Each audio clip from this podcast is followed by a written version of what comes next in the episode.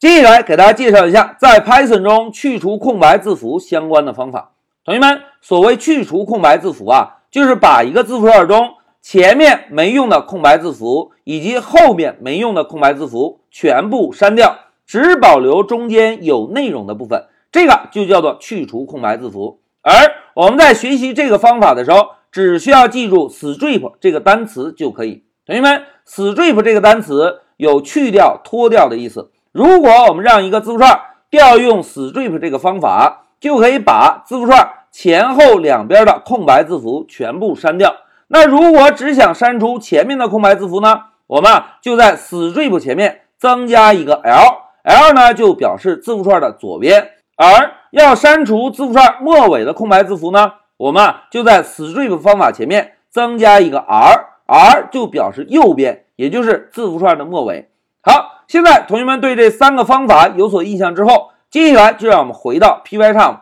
看一下在实际开发中去除空白字符有什么样的应用场景。大家看啊、哦，在我们之前一个小节演练中，老师呢做了一个假设，假设这首诗的内容是我们从网络上抓取到的，并不是我们手工输入的。那既然是从网络上抓取到的，那是不是很有可能在字符串开始或者字符串结尾的位置会有一些空白字符？譬如老师加一些杠 t 杠 n。 如果现在运行程序输出效果是什么呢？来，让我们 shift F 十 走。哎，同学们看，现在输出的程序啊，因为老师在字符串中增加了一些杠 t 杠 n 这些空白字符，是不是导致第一句登鹳雀楼以及白日依山尽输出的时候就出现问题了，对吧？那怎么样解决这个问题呢？哎，其实非常简单。同学们，我们啊可以保持从网络上抓取到的数据原封不动，我们只需要在 print 函数这里做一些处理就可以。那怎么处理呢？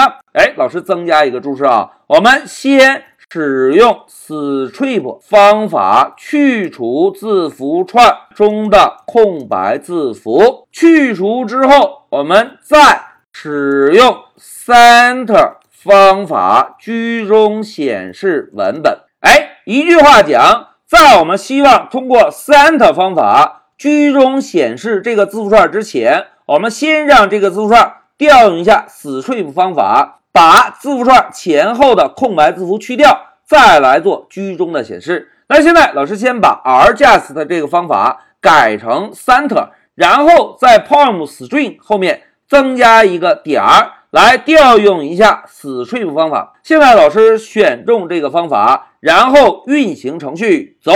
哎，同学们看，去除了空白字符之后，我们并没有对数据进行任何的调整，但是现在在控制台输出的登鹳雀楼是不是仍然能够排列的整整齐齐？哎，这个就是在我们实际开发中需要使用 strip 方法的应用场景。一句话讲，当要处理的字符串中前后有很多我们不希望看到的空白字符，就可以使用 strip 方法先把这些空白字符去掉，只保留我们希望处理的真正的字符串内容就可以。好，讲到这里，老师就暂停一下视频。